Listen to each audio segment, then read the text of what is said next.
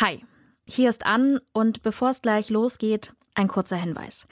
In dieser Folge sprechen wir über Sterben, Sterbehilfe und in dem Zusammenhang auch über den assistierten Suizid. Wenn euch diese Themen belasten, dann könnt ihr diese Folge einfach skippen. Und ihr könnt auch rund um die Uhr und anonym die Telefonseelsorge erreichen. Die Nummer ist 0800 111 0111. Und was ich damit eigentlich sagen will, Hilfe holen, das ist voll okay. Und jetzt starten wir mit der Folge. Hast du heute schon ans Sterben gedacht? Ja. Wann? Ich habe heute über Tina berichtet und einen kleinen Blogbeitrag geschrieben. Tina ist vor zwei Monaten gestorben. Die hatte uns ähm, auf Instagram entdeckt und hatte mich damals angeschrieben und hat gefragt, sie kam aus Dormagen, ob ich hier in Köln ein Hospiz kennen würde, was vor allem auch für jüngere Leute geeignet war. Ich meine, Wie alt war Tina? Sie muss so Mitte 40 gewesen sein. Das ist Dada Peng. Er hat sich als Sterbebegleiter diesen Künstlernamen gegeben. Über den Tod und das Sterben reden viele Menschen nicht so gern. Ich auch nicht. Aber wenn Dada Peng über das Sterben spricht, dann klingt das für mich ganz leicht. Weil sterben, das müssen wir am Ende alle. So viel steht fest. Und dann ist eher die Frage, wie selbstbestimmt darf das sein? Dürfen Menschen lebensverkürzende Medikamente einnehmen, um schneller und einfacher zu sterben, so wie sie es selbst wollen? Auch darüber müssen wir reden. Die Geschichte der Sterbehilfe, das ist unser Thema heute. Deutschlandfunk. Der Rest ist Geschichte. Ihr hört Der Rest ist Geschichte, den neuen Geschichtspodcast des Deutschlandfunks, in dem wir jede Woche Fragen von heute verhandeln und in der Vergangenheit nach Antworten wühlen. Über die Sterbehilfe wird in Deutschland gerade wieder gestritten. Und um diese Debatte zu verstehen, schauen wir in die Geschichte. Denn das Nachdenken über Sterbehilfe und den selbstbestimmten Tod, das ist viel älter, als man denkt. Wahrscheinlich sogar so alt wie die Menschheit selbst. Noch in diesem Jahr will der Bundestag über eine Liberalisierung der Suizidhilfe abstimmen. Das ist notwendig, weil das Bundesverfassungsgericht 2020 das Verbot der geschäftsmäßigen Sterbehilfe für verfassungswidrig erklärt hat. Nun liegen drei fraktionsübergreifende Gesetzesentwürfe vor. Weil es hier um ethische Fragen, also besonders sensible Themen geht, entscheiden die Abgeordneten nach ihrem Gewissen, also ohne Fraktionszwang. Im Bundestag da führt das Thema immer wieder zu heftigen Kontroversen. Es taucht ja auch immer mal das Argument auf, ein breiter Zugang zum assistierten Suizid erspare den Menschen und beispielsweise auch Lokführern die schrecklichen harten Suizide. Aber das ist falsch. Vor allem aber stelle ich folgende Frage. Was für ein Menschenbild und Gesellschaftsbild haben die? Es ist eine Gefahr, wenn wir alten, kranken, armen Menschen womöglich vermitteln, sie seien überflüssig. Es ist doch nicht so, dass wir uns in einem Verrechnungsverhältnis bewegen von Palliativmedizin, von Hospizbewegung, von Prävention und assistierten Suizid. Nein, zusammen ist das zu denken. Und ich finde, wir müssen dieses Recht auf selbstbestimmtes Sterben auch ernst nehmen. Wenn wir das tun, dann ist es doch geradezu widersinnig und unmenschlich, dass wir Menschen in unserem Land, die ihr Leben selbstbestimmt beenden möchten, keinen Zugang zu den geeignetsten Medikamenten zur Selbsttötung ermöglichen. Das müssen wir ändern. Wenn morgen die Abstimmung wäre zur Sterbehilfe und du hättest die Wahl, ja oder nein, wie würdest du dich entscheiden? Ja weil ich einfach weiß, da gibt es Menschen, die das brauchen und die wir nicht vergessen dürfen. Also das ist für mich der einzige Grund.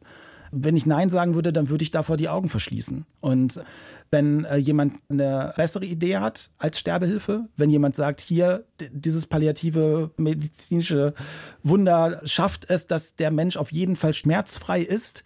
Und wenn es irgendeine bessere Alternative gibt, her damit, gerne, lasst uns darüber diskutieren. Aber sofern da nichts anderes ist, möchte ich, dass den Menschen, deren Schicksale ich halt auch kenne, dass denen geholfen wird. Hier fällt es mir wieder auf. Wenn Dada Peng übers Sterben spricht, dann klingt das so einfach.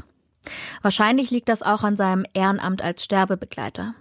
Dabei begleitet er sterbenskranke Menschen auf ihrem letzten Lebensweg, macht es für sie so schön wie möglich, meist in einem Hospiz. reden, spielen, spazieren, sowas. Zu seinem Herzensthema ist der Tod geworden, als das Sterben in sein eigenes Leben tritt. Das war, als mein Vater 1999 war das, mit Krebs diagnostiziert wurde. Und bis dahin, ich habe mich schon immer mit Spiritualität und solchen Sachen auseinandergesetzt, aber nicht explizit mit dem Thema Tod und Sterben. Zu dem Zeitpunkt, da läuft das Leben von Dada Peng eigentlich richtig gut. Unter seinem bürgerlichen Namen Mirko Kloß moderiert er erfolgreich im Fernsehen eine Kindersendung. Da rechnest du nicht damit, dass der Tod dir einfach so nahe kommt. Und ähm, mein Vater ist innerhalb von drei Monaten gestorben. Und das war quasi meine erste Begleitung, die ich zu Hause, mein Vater ist zu Hause auch gestorben, die wir dann als Familie auch ohne eine Ausbildung gemacht zu haben, einfach durchgeführt haben, weil du einfach als Familie diese drei Monate irgendwie begleiten musstest. Und da sind ganz viele Dinge passiert, äh, die ich äh, einfach nicht verstehen konnte. Warum hat sich das so angefühlt? Was war das für ein Moment? Und da war ich dann tatsächlich so nah am Tod dran wie vorher noch nie. Dada Peng beschließt, sich zum Sterbebegleiter ausbilden zu lassen. Er engagiert sich in der Hospizbewegung, setzt sich vor allem für junge Sterbende ein. Dafür hat er auch eine Initiative gegründet. Superhelden fliegen vor. Er hat Musik und Bücher zum Sterben geschrieben. Aber auch unter Sterbebegleiterinnen ist das Thema assistierter Suizid umstritten. Viele sind dagegen. Sie argumentieren, wenn Menschen liebevolle Begleitung haben beim Sterben und die richtigen Medikamente gegen Schmerzen bekommen, gegen Angst oder gegen Atemnot, dann wollen sie vielleicht den Suizid gar nicht mehr. Dann brauchen sie gar keine Sterbehilfe. Um zu verstehen, warum die Debatte um die Sterbehilfe so emotional geführt wird, was dafür, aber auch dagegen spricht, dafür muss ich vielleicht erstmal erklären, was das überhaupt ist. Man unterscheidet passive und aktive Sterbehilfe. Wer lebenserhaltende Maßnahmen unterlässt oder einstellt, zum Beispiel bei einer schweren Krankheit oder nach einem Unfall, betreibt passive Sterbehilfe. Sie ist unter bestimmten Umständen in Deutschland erlaubt.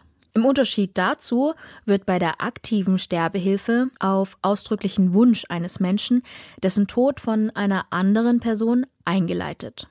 Deswegen auch Tötung auf Verlangen. Die ist verboten. Medikamente zu verschreiben, die eine Selbsttötung ermöglichen, wenn der Patient diese Mittel noch selbst einnehmen kann, fällt dagegen unter Suizidbeihilfe. Und die muss wegen des Verfassungsgerichtsurteils 2020 neu geregelt werden.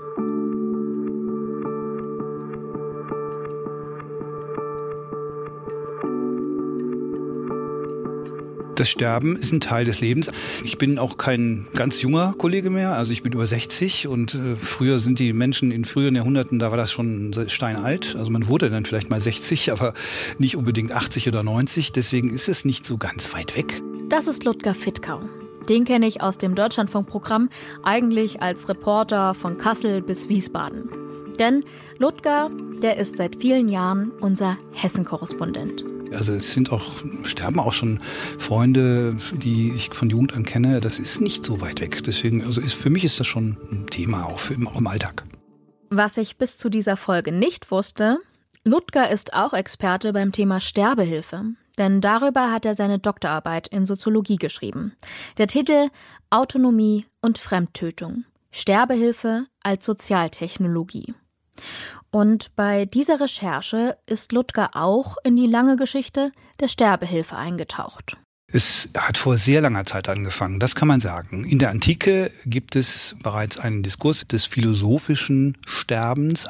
Ich nehme einen Philosophen, der sehr berühmt ist, heraus, dessen sozusagen Ideen vom guten Sterben sind nicht so bekannt, aber der Mann heißt Platon, ist bekannt und der hat also darüber nachgedacht, wie kann ein sogenanntes philosophisches Sterben, also ein, wir würden sagen, vielleicht humanes Sterben aussehen.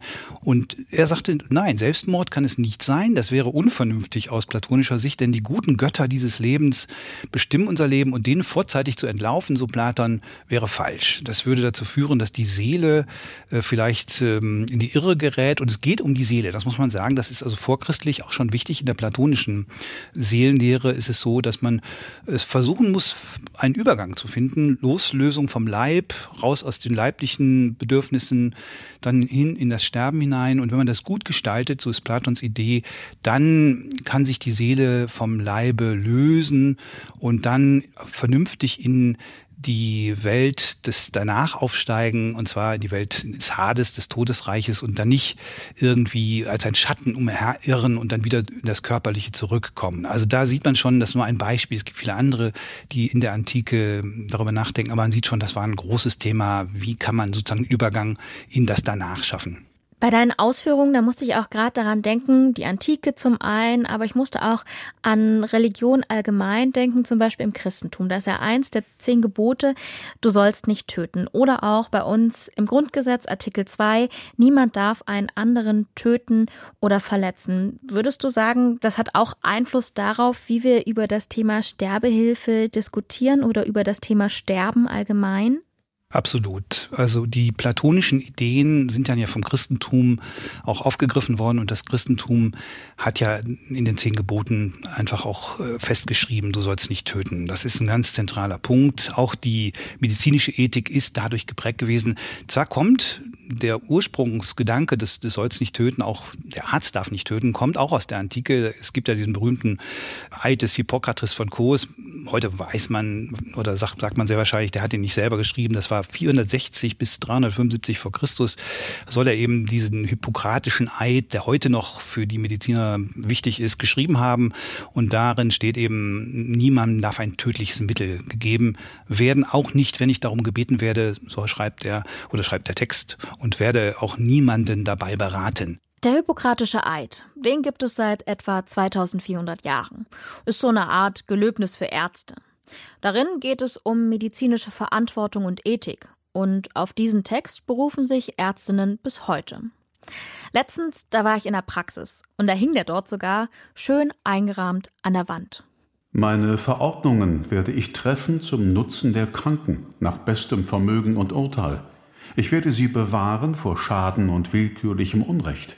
Ich werde niemandem, auch nicht auf seine Bitte hin, ein tödliches Gift verabreichen oder auch nur dazu raten.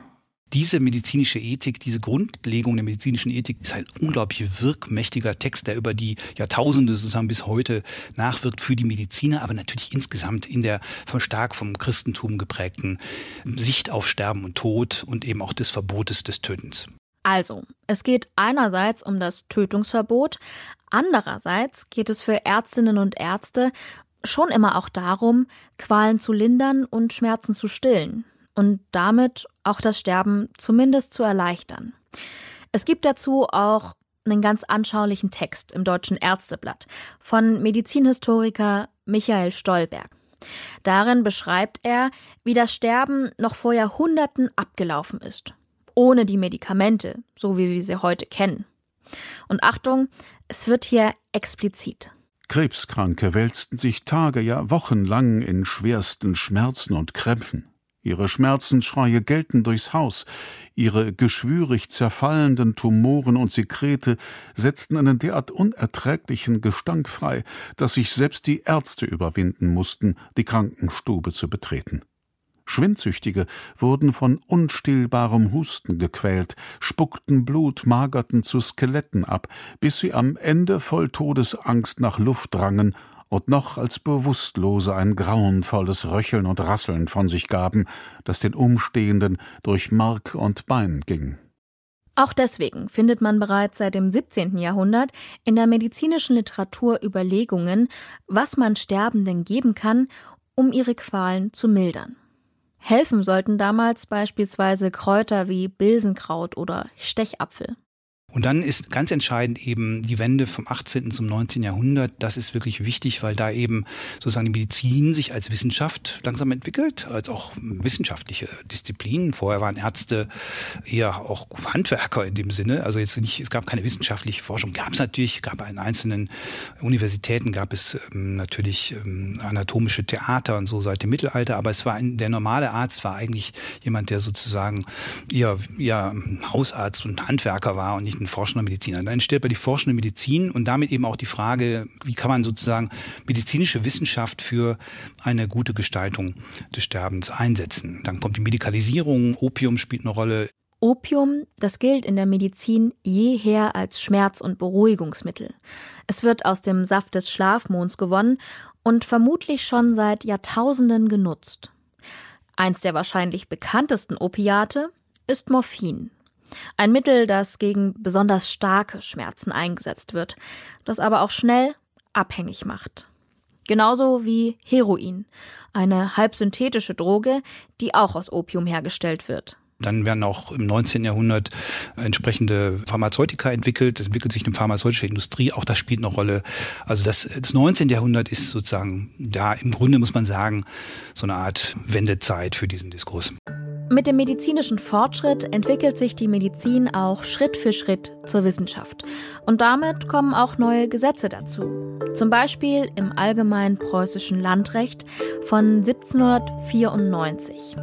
Da heißt es in einem Paragraphen, Wer einen anderen auf dessen Verlangen tötet oder ihm zum Selbstmorde behülflich ist, hat sechs bis zehnjährige und bei einem überwiegenden Verdachte, den Wunsch nach dem Tode bei dem Getöteten selbst veranlasst zu haben, lebenswidrige Festungs- oder Zuchthausstrafe verwirkt. Und 1823, da warnt der damals einflussreiche Mediziner Christoph Wilhelm Hufeland vor einer Legalisierung der Sterbehilfe. Dann wären die Ärzte die gefährlichste Menschenklasse im Staate, die gefährlichsten Giftmischer, vor denen man nichts sichern könnte. Darüber habe ich auch mit Ludger Fittgau gesprochen.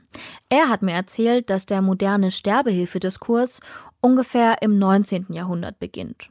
Also wohl auch von der Aufklärung beeinflusst. Der Freitod, also Suizid, der ist übrigens schon seit 1871 straffrei. Im 19. Jahrhundert kriegt das allerdings dann nochmal eine entscheidende Wendung, weil da geht es eben nicht nur um rein ärztliches Handeln oder Handeln am Krankenbett oder am Sterbebett, so muss man sagen, sondern da kommt eine zweite Ebene hinzu. Und das ist eine Ebene, die hat der ähm, Historiker und Philosoph Michel Foucault einmal die Biopolitik genannt. Biopolitik heißt, dass Staaten, Nationalstaaten, die sich gebildet haben, auch äh, so etwas machen wie Bevölkerungspolitik. Also sie überlegen, wie kann ein Bevölkerungskörper aussehen, der möglichst gesund ist. Da kommen dann auch sozialdarwinistische Ideen hinein. Wie kann man äh, sozusagen ein Medizinsystem effektiv gestalten? Wie kann man nach Kriegen beispielsweise dafür sorgen, dass sozusagen auch Soldaten in Kliniken verarztet werden? Muss man dann andere Patienten möglicherweise entlassen? Und hier kommen wir zu einem Wendepunkt. Zwar geht der Diskurs weiter bis in die 1920er Jahre, vor allem nach dem Ersten Weltkrieg, da kommen aber auch ökonomische Aspekte hinzu und die ganze Debatte nimmt eine ungute Entwicklung. Da entstehen aber so Ideen wie, und das ist eine ganz prägende Schrift gewesen, später auch für die NS-Debatte, wie die Schrift von Bindig und Hoche, die Freigabe der Vernichtung lebensunwerten Lebens, das von 1920, nach dem Ersten Weltkrieg. Und das bezieht sich auch auf einen Interessenkonflikt, dass man sagt, Soldaten sind wertvoller, wenn die zurückkommen, die müssen wir pflegen. Auch Bergleute sind wichtiger als eben möglicherweise psychisch Kranke. Eine unmenschliche Debatte die immer radikaler und menschenverachtender wird. Was da damals passiert, nennt Ludger Fitkau auch Sozialdarwinismus. Der eben sagt, wir haben auch ökonomische Interessen als Gesellschaft. Das heißt, wir nutzen möglicherweise das Instrument der Tötung, um eben bestimmte Bevölkerungsgruppen, die uns nicht so wichtig sind, quasi äh, zu eliminieren zugunsten anderer Gruppen. Das ist eben ein, ein Diskurs, der seit der Wende des 19. zum 20. Jahrhunderts da ist. Also das läuft unter Rassenhygiene, Sozialhygiene. Das ist auch nicht nur ein politisch rechter Diskurs, sondern das ist, geht auch quer durch die Parteien. Es gibt auch linke Sozial- und Rassenhygieniker in der Zeit, also an der Wende vom 19. zum 20. Jahrhundert. Das muss man einfach sehen.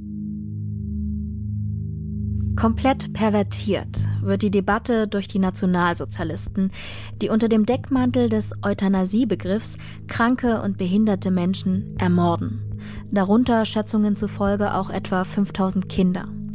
Deswegen wird der Begriff in Deutschland auch nicht mehr im Zusammenhang mit dem Thema Sterbehilfe genannt, während er beispielsweise in den USA noch genauso verwendet wird. Das sogenannte NS-Euthanasie-Programm, das ist auch ein Grund dafür, dass die Sterbehilfedebatte in Deutschland immer wieder so hitzig geführt wird. Obwohl es nichts mit dem zu tun hat, was wir heute unter Sterbehilfe verstehen. Dazu muss man auch ganz klar abgrenzen und sich nochmal vor Augen führen, was der Begriff Euthanasie eigentlich meint. Nämlich humane Sterbehilfe. Ja, und was mir trotzdem einfach nicht in den Kopf geht, warum konnten die Nazis massenhaft und systematisch behinderte und kranke Menschen unter dem Deckmantel der Euthanasie ermorden? Tja, und eine Theorie, die ist so einfach wie erschreckend. Weite Teile der Bevölkerung haben das einfach befürwortet. Und dass dieses Bewusstsein auch nicht einfach 1945 verschwunden ist, das zeigt eine Straßenumfrage von Radio Bremen aus dem Jahr 1964. Triggerwarnung, die hier getätigten Aussagen, die sind wirklich schwer zu ertragen und teilweise auch ableistisch, also behindertenfeindlich. Sagen Sie bitte, was meinen Sie zur Euthanasie? Darf man aus Mitleid töten? Ja, würde ich eigentlich sagen. Wann meinen Sie, darf man das? Wenn Sie zum Beispiel an die Kontergan-Kinder denken oder an Kinder, die verkrüppelt geboren werden oder sehr schwer geisteskrank sind, sollte man sie am Leben lassen? Ich halte es für richtiger, dass, äh, dass sie nicht am Leben bleiben, da die Eltern sehr viel Schwierigkeiten und überhaupt eben sehr schwer auch damit fertig werden. Was meinen Sie dazu? Ja, ich würde das auf jeden Fall bejahen, solange das in Grenzen bleibt und nicht die Auswüchse entstehen, die während der, der Hitlerzeit gewesen sind. Was meinen Sie dazu? Ja, würde ich auch sagen. Und wenn es sich um Ihr eigenes Kind handeln würde? Ja, auch dann. Krass. Das habe ich beim ersten Hören gedacht. Und überlegt, ob Menschen heute auch noch so fragen und so antworten würden. Vermutlich nicht. Jedenfalls hoffe ich das.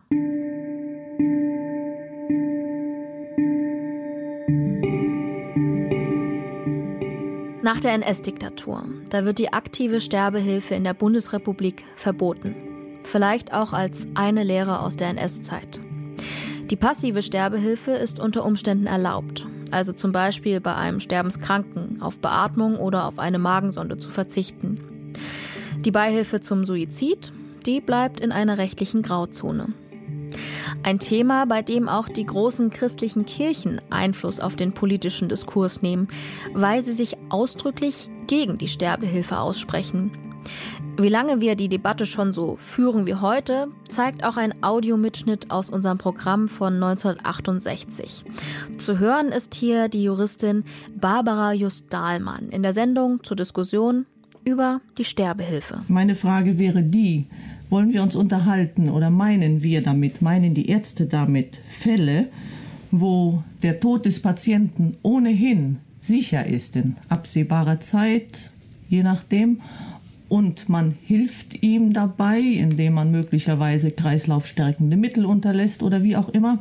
Oder fassen wir auch Fälle ins Auge, wo der Tod des Patienten noch lange hinausgeschoben werden kann, das Leben also noch lange erhalten werden kann, aber ein Leben dann unter Umständen, die möglicherweise für alle Betroffenen so grauenhaft sind, dass man sich entscheiden muss, will man ein solches Leben wirklich erhalten.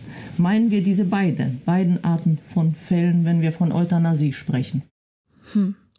Da ist er doch wieder. Der Begriff Euthanasie würde man wohl heute so nicht mehr benutzen. Aber die Gedanken von damals, die spielen heute schon noch eine Rolle.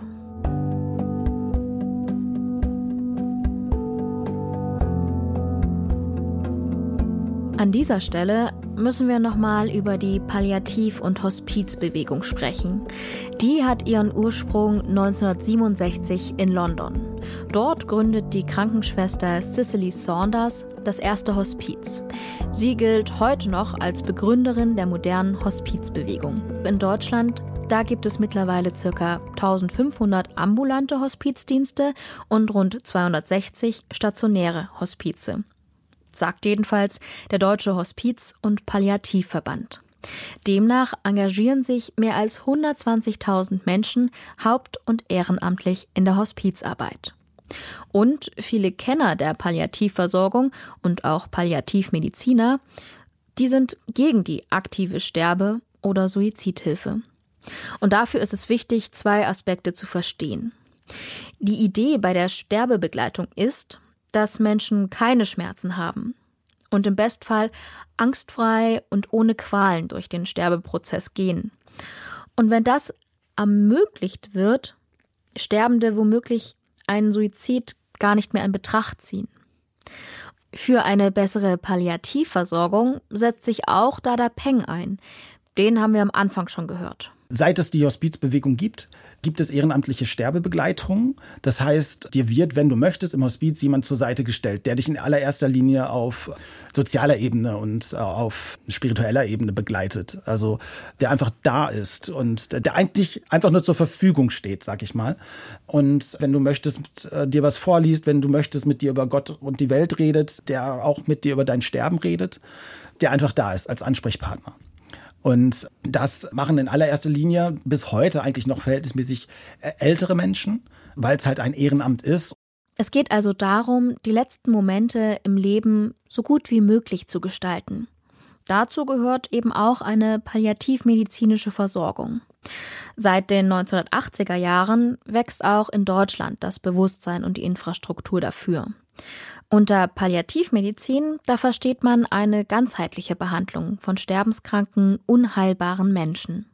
Es geht darum, Schmerz zu lindern und die Sterbenden psychisch, sozial und spirituell, je nach individuellem Wunsch, zu begleiten und die Lebensqualität so hoch wie möglich zu halten. Dazu gehört eben auch, bei Schmerzen Medikamente zu verabreichen, die unter Umständen aber auch das Leben verkürzen können so wie zum Beispiel Morphium. Ihr merkt, der Grad, der ist ja sehr schmal. Doch es gibt nicht nur Gegner der Sterbehilfe, es gibt auch Befürworter, sogar unter Ärztinnen. Ja, die argumentieren vor allen Dingen mit persönlicher Autonomie, was ja auch nachvollziehbar ist. Also wir wollen helfen, wir wollen nicht, dass die Leute leiden, das ist doch klar. Niemand will, dass, dass Leute leiden und wir sind aber, wir gehen eben weiter. Wir akzeptieren den hippokratischen Eid in dem Punkt nicht mehr. Wir sprechen die Standesethik, weil die Standesethik aus unserer Sicht ist vormodern, die ist nicht mehr angemessen. Wir helfen, indem wir sozusagen todbringende Medikamente reichen. Das ist auch jetzt, würde auch nach der Reform, also jetzt, jetzt, die jetzt kommt, wird das ja auch möglich sein. Also eine der drei Gesetzentwürfe wird ja kommen und danach wird es auch möglich sein, dass Einzelärzte das tun. Aber diese Protagonisten, das sind sozusagen Türöffner, ja, die, also es hat in den Zeiten, in denen es eben keine, in dem es nicht legal war, in dem es eben auch eine Verletzung des Standesrechts war, haben die eben gesagt, okay, wir sind in gewisser Weise, wir sind die Vorkämpfer, ja, und wir streiten uns auch mit der Ärztekammer, wir nehmen auch in Kauf, dass wir unsere Kassenzulassung Kassenzulassung verlieren. Bei Hacketal war das der Fall. Der hatte Kassenzulassung dann verloren, dann hat er darum gekämpft. Also die sind sozusagen bereit, auch ne, persönlich ein hohes Risiko einzugehen, indem sie dann sagen, wir müssen aber diese äh, persönliche Autonomie ernster nehmen als die anderen Rechtsgüter, als eben das Rechtsgut leben oder eben auch, dass man prüft, sind die Leute psychisch wirklich gesund.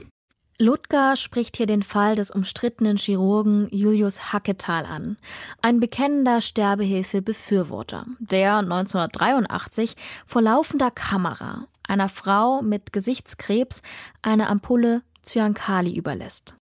Sie bestätigt, sterben zu wollen und trinkt das tödliche Gift. Daraufhin wird Hacketal als Nestbeschmutzer beschimpft. Die Bundesärztekammer ist außer sich. Hacketal, der wird auch angeklagt, aber nicht verurteilt, weil die Frau das Gift selbst genommen hat. Hier würde ich gern noch auf ein anderes Beispiel eingehen, weil wir hier in der Rest ist Geschichte auch immer Menschen aus der Vergangenheit vorstellen wollen.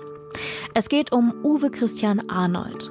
Den bezeichnete die Wochenzeitung Die Zeit mal als Deutschlands bekanntesten Sterbehelfer. Arnold, der hat bis zu seinem Tod 2019 die Sterbehilfedebatte wesentlich mitgeprägt. Hier hören wir ihn zum Beispiel 2014 im ARD-Fernsehen. Natürlich ist die Hauptaufgabe des Arztes zu heilen und alles zu tun, um das Leben zu erhalten. Und, das offene Gespräch über die mögliche Begleitung beim Freitod hilft den meisten Menschen weiterzuleben. Wir wollen Arnold ein bisschen genauer vorstellen, weil durch seine Aussagen und sein Wirken die moralische Dimension und vielleicht auch die ethischen Grenzen ärztlicher Sterbehilfe exemplarisch deutlich werden. Uwe Christian Arnold wird 1944 in Berlin geboren. Er studiert Medizin und wird Urologe. Seit Mitte der 1990er Jahre setzt er sich außerdem für die legale Sterbehilfe ein. Nach eigenen Aussagen begleitet Arnold 500 Menschen in den selbstbestimmten Tod. Dafür stellt er ihnen Medikamente bereit, die die Sterbenden dann selbst einnehmen. So Arnold. Wenn die Menschen an mich herantreten, kann ich im Gespräch feststellen, da ist noch Luft, da ist noch was zu machen. Und die Mehrzahl der Menschen, die mit mir Kontakt haben, die gehen dann in die Palliativmedizin oder ins Hospiz oder warten mit ihrem endgültigen Entschluss noch eine Weile und machen noch mal eine Therapie. Ich habe mal eine Frau gehabt, die hatte einen Brustkrebs und war völlig verzweifelt und wollte sterben. Und dann habe ich gesagt, das ist doch Wahnsinn, was, was soll das? Und habe ihr einen guten Onkologen besorgt. Die Frau hat noch dreieinhalb Jahre gelebt, gut gelebt, hat ihren Enkel noch jeden Tag Kartoffelpuffer gebacken und dann war sie voller Metastase. Und dann habe ich ihr geholfen. 2014 veröffentlicht er auch ein Buch zum Thema. Letzte Hilfe, ein Plädoyer für das selbstbestimmte Sterben. Und Arnold kritisiert auch immer wieder die deutschen Gesetze zur Sterbehilfe. Ich habe gerade sowas erlebt, dass ein altes Ehepaar keinen Arzt gefragt haben und sie haben es allein versucht und es hat nicht geklappt. Und einer von den beiden hat aspiriert. Also er hat das Erbrochene eingeatmet und ist dann elendig an einer Lungenentzündung ganz schrecklich ja. gestorben, ganz schrecklich gestorben. Und natürlich ist der Partner in die Psychiatrie eingewiesen worden mit über 90 Jahren. Ein unglaublicher Vorfall. Ist, so ist es in Deutschland. Auch deshalb gehört Uwe Christian Arnold zu den Beschwerdeführern, die vor das Bundesverfassungsgericht ziehen und dort erwirken, dass der Bundestag die Sterbehilfe neu regeln muss. Das Urteil hat er aber selbst nicht mehr erlebt. Im April 2019 tötet sich Arnold selbst. Er war schwer an Krebs erkrankt. Die Frage, die bleibt. Ab wann können wir von Helfen beim Sterben und selbstbestimmten Tod sprechen? Und wann bestimmen andere, ob ein Leben lebenswert ist? Das kann ein schmaler Grat sein. Und Ludger Fittkau, der sagt, da müssen wir besonders vorsichtig sein. In Deutschland sind wir da sicherlich immer noch wahrscheinlich anders sensibilisiert als in anderen Ländern. Aber ich war Anfang der 2000er Jahre im Zusammenhang mit meiner Dissertationsforschung mal auf einem Weltkongress der sogenannten Right to Die Societies. Das ist eine internationale Vereinigung von Organisationen, die für die freiwillige Euthanasie, so heißt es da international, werben. Und da war damals eine, das werde ich nie vergessen, eine niederländische Gesundheitsministerin namens Els Borst. Die war bei diesem Kongress, das war in der Nähe von Brüssel in Belgien, aber die kam aus den Niederlanden. Das war in der Hochphase der Debatte in den Niederlanden um die Sterbehilfeliberalisierung. Und sie hat gesagt, ja, klar, also es geht hier um, um Freiheit, aber es geht auch darum, wir haben so, so viele Demenzkranke. Ja, also können wir die denn alle wirklich versorgen? Und ich meine, das ist Niederlande, ja, ist kein armes Land. Ne? Also sprich, sie hat, sie hat selbst bei dieser Veranstaltung Veranstaltung, wo es um, die, um das Right to Die ging, das Recht, selbstbestimmt zu sterben, hat sie diese Frage der Bezahlbarkeit der Versorgung von Demenzkranken thematisiert. Das werde ich nie vergessen. Also das war nicht 1933, sondern es war nach 2000. Und hier sei eine gefährliche Grenze erreicht, sagt Ludger. Deswegen ist die Diskussion auch heute so heikel. Das Urteil vom Bundesverfassungsgericht vom 26. Februar 2020 ist darum auch differenzierter. Zwar erklärte das höchste deutsche Gericht den Strafrechtsparagraphen 217 zur geschäftsmäßigen Förderung der Selbsttötung für nichtig, die Verfassungsrichter beriefen sich dabei auf das allgemeine Persönlichkeitsrecht, das auch ein Recht auf selbstbestimmtes Sterben umfasse, aber Andreas Voskuhle, der damalige Präsident des Bundesverfassungsgerichts, betonte gleichzeitig, dass es nicht um die moralische oder politische Beurteilung der Selbsttötung und ihre Folgen für die Gesellschaft gehe, sondern lediglich um die Reichweite des Freiheitraums. Die Reaktionen auf das Urteil fielen damals gemischt aus. Einige Ärztinnen, vor allem aus der Palliativmedizin, zeigten sich erleichtert weil sie nun verzweifelten Patienten in seltenen Situationen einen sanfteren Ausweg zeigen könnten, statt auf brutale Suizidmethoden zu verweisen. Christliche Vertreter dagegen äußerten die Angst, alte und kranke Menschen mit organisierten Selbsttötungsangeboten subtil unter Druck zu setzen. Noch härter drückte es die Deutsche Stiftung Patientenschutz aus. Damit wird die Selbsttötung zur selbstverständlichen Therapieoption. Und auch der damalige CDU-Bundesgesundheitsminister Hermann Gröhe bedauerte das Urteil und warnte vor einer Normalisierung der Selbsttötung. Das Verfassungsgericht hat 2020 in seine Urteilsbegründung zum Sterbehilfeurteil reingeschrieben, der deutsche Staat, der Gesetzgeber, hat das Recht hinzuschauen auf Entwicklungen in den Niederlanden und im amerikanischen Bundesstaat Oregon, wo bestimmte Pflege- und Gesundheitsleistungen nicht mehr erbracht werden, weil man sagt, das ist zu teuer und in Alters- und Pflegeheimen in Oregon zum Beispiel wird offen Sterbehilfe angeboten und als wenn man eben sagt, dann ist alles andere zu teuer. Dasselbe gibt es in Einzelfällen auch in den Niederlanden. Als erstes Land haben die Niederlande vor mehr als 20 Jahren ein Sterbehilfegesetz verabschiedet. Sterbehilfe und ärztliche Hilfe zum Suizid sind dort für alle straffrei, die aussichtslos krank sind, unerträglich leiden und mehrfach um Sterbehilfe gebeten haben. Bereits 1997 hat der US-Bundesstaat Oregon ein Gesetz über Sterben in Würde beschlossen. Auch dieses regelt eine ärztlich assistierte Selbsttötung, zumindest unter bestimmten Bedingungen. Dazu gehört unter anderem, dass zwei Ärztinnen unabhängig voneinander eine unheilbare, lebensverkürzende Krankheit bei einer sterbewilligen Person diagnostizieren und deren Urteilsfähigkeit im Zweifel durch ein psychologisches Gutachten beurteilen. Das heißt, da sieht man schon, auch Karlsruhe sieht das Problem, dass wenn man einerseits sagt, der Mensch ist frei zu entscheiden, ich töte mich, Freitod, ja, da muss man darauf achten, dass eben bestimmte politisch jetzt gesehen schwache Gruppen wie alte, kranke nicht zum Opfer einer Ökonomie werden. Das ist das Problem dieses Diskurses. Ja, also das ist auch, äh, muss man einfach sehen, das gehört irgendwie historisch zusammen. Was ist an dem Argument dran? Könnten sich Alte und Kranke zum Suizid gedrängt fühlen, weil sie ihren Angehörigen und der Gesellschaft nicht mehr zu Last fallen wollen? In den Niederlanden gibt es Beispiele, dass eben Versicherungen gesagt haben, wir wollen also teure Behandlungen eigentlich nicht bezahlen. Wir haben hier doch die Möglichkeit der Beihilfe. In dem Fall bei Niederlanden ja sogar Euthanasie auf Verlangen, also Tötung auf Verlangen. Ja, also das, das kann ja der Arzt machen, das muss man gar nicht selber machen. Das haben, ist bei uns verboten, aber in Niederlanden geht das. So. Und das wird schon als Therapieform im Einzelfall wird das schon angeboten. Und das ist natürlich eine für mich jetzt auch politisch gesprochen sehr fatale Entwicklung. Das ist noch lange kein Faschismus, das ist keine Frage, aber es ist, geht in Richtung, dass man bestimmte Gruppen als weniger wert betrachtet. Aber wie kann sich der Staat überhaupt zum Thema Suizid verhalten? Ludger Fittkau erinnert in dem Zusammenhang an den französischen Soziologen und Denker Emile Durkheim und seine Studie zum Thema Selbsttötung. Im 19. Jahrhundert ist eine der ersten großen Schriften, äh, eines der ersten großen Soziologen Dürkheim, eine Schrift über den Suizid. Man hat sich in der Soziologie immer überlegt, was ist das für ein Phänomen? Ne? Also wenn man sich tötet, sind da andere Menschen, die sich dann ihr Leben lang fragen, was habe ich falsch gemacht? Ja, also dann auch die Art und Weise, wie man sich tötet. Das ist ja, wenn man sich vor einen Zug wirft, dann ist der Zugfahrer oder der Lokführer betroffen und, und so weiter. Familien, die, die dann überlegen, Mensch, was, was haben wir nicht gemerkt? Also sprich, der Suizid ist keine einsame Sache, sondern das ist aus Sicht der Soziologie, aus Sicht der Kulturgeschichte immer auch ein soziales Geschehen. Und deswegen gibt es jetzt drei Gesetzesentwürfe, über die der Bundestag entscheiden muss. Der erste sieht vor, den assistierten Suizid unter Strafe zu stellen, unter bestimmten Voraussetzungen, aber doch zu erlauben. Unter anderem muss die sterbewillige Person volljährig sein und sich mindestens zweimal psychiatrisch untersuchen lassen. Dieser Entwurf wird von 85 Abgeordneten rund um den SPD-Politiker Lars Castellucci unterstützt.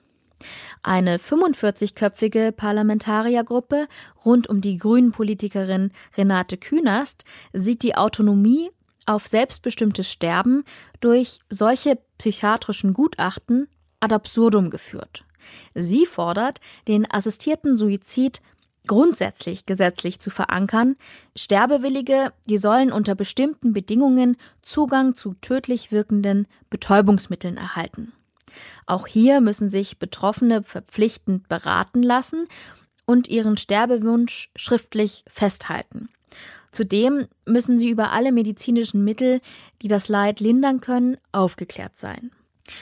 Der letzte Entwurf sieht ein Suizidhilfegesetz vor. Ihn unterstützen 68 Abgeordnete um die FDP-Politikerin Katrin Helling-Pla.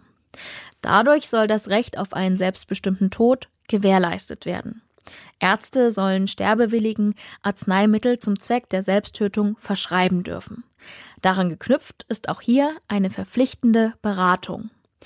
Die Verschreibung der tödlichen Arzneimittel soll dann grundsätzlich frühestens zehn Tage und spätestens acht Wochen nach der Beratung erfolgen. Beide Gruppen, die sich für eine eher liberale Regelung der Sterbehilfe einsetzen, also die Gruppe Künast und die Gruppe Helling-Pla, haben angekündigt zu kooperieren und sich für einen gemeinsamen Antrag zusammenzuschließen.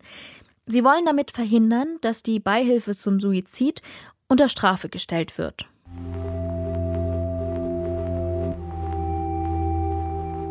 Aber was halt nicht geht, ist zu sagen, wir haben eine so große Verantwortung gegenüber unserer Geschichte.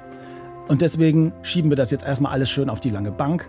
Und die Menschen, die jetzt die Hilfe brauchen, die kriegen sie halt gar nicht. Oder erst in zwei Jahren oder in dreien oder vielleicht auch überhaupt nicht. Das sagt der Sterbebegleiter Dada Peng. Er hat schon vielen Menschen in ihrer letzten Lebensphase beigestanden.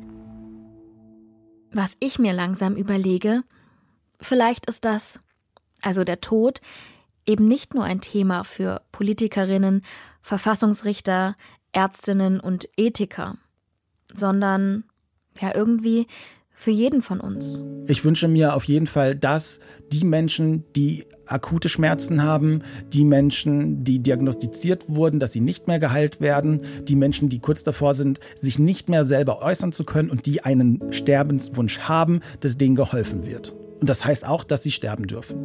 Hm. Und vielleicht ist es leichter, wenn wir uns damit früh und bewusst auseinandersetzen, damit eine böse Überraschung am Ende ausbleibt. Wir alle als Gesellschaft haben da eine Verantwortung beim Thema Tod. Und dazu gehört eben auch mitzudenken, sich einzubringen und für sich selbst eine ganz persönliche Entscheidung zu finden. Was ich in dieser Folge gelernt habe. Die Sterbehilfe begleitet uns Menschen faktisch seit Jahrhunderten, und der Wunsch vieler, dem eigenen Leben ein selbstbestimmtes Ende geben zu können, ist im Prinzip so alt wie die Menschheit selbst. Ein Verbot der Sterbehilfe, das führt nicht dazu, dass sie nicht praktiziert wird. Wer sterben will, der findet eine Alternative, und sei es auf illegalen oder gar unprofessionellen Wegen. Darum ist eine klare gesetzliche Regelung notwendig, die auch Lehren aus der NS-Zeit zieht, damit eben sichergestellt wird, dass niemand gegen seinen Willen getötet wird und jedes Leben gleich viel wert ist. Tja, und das ist eine ganz schön große Verantwortung. Wahrscheinlich tut sich die Politik auch deswegen so schwer damit, eine gesetzliche Regelung zu finden. Muss sie aber.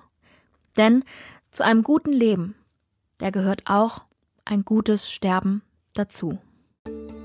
Nächste Woche begrüßt euch an dieser Stelle wieder Jörg Biesler mit dem Thema NATO Hilf, die Geschichte des Bündnisses und warum wir Beistand brauchen. Die NATO war von vornherein immer mehr als ein kollektives Verteidigungsbündnis. Sie war eben auch eine kollektive Sicherheitsinstitution, auch nach innen. Für diese Folge recherchiert hat Christian Röther, Regie und Produktion Karina Schröder und Maximilian Brose, Redaktion Monika Dietrich, mein Name ist Antran und wenn ihr Feedback zu der Folge habt oder selbst ein Thema, das ihr hier gerne hören wollt, dann schreibt uns an der Rest ist Geschichte at deutschlandfunk.de. Und wenn euch gefällt, was ihr hier hört, freuen wir uns, wenn ihr uns weiterempfehlt oder eine gute Bewertung hinterlasst. Alle Folgen, die findet ihr wie immer in der DLF Audiothek und überall, wo es sonst Podcasts gibt. Ich sag Tschüss für heute, bis bald.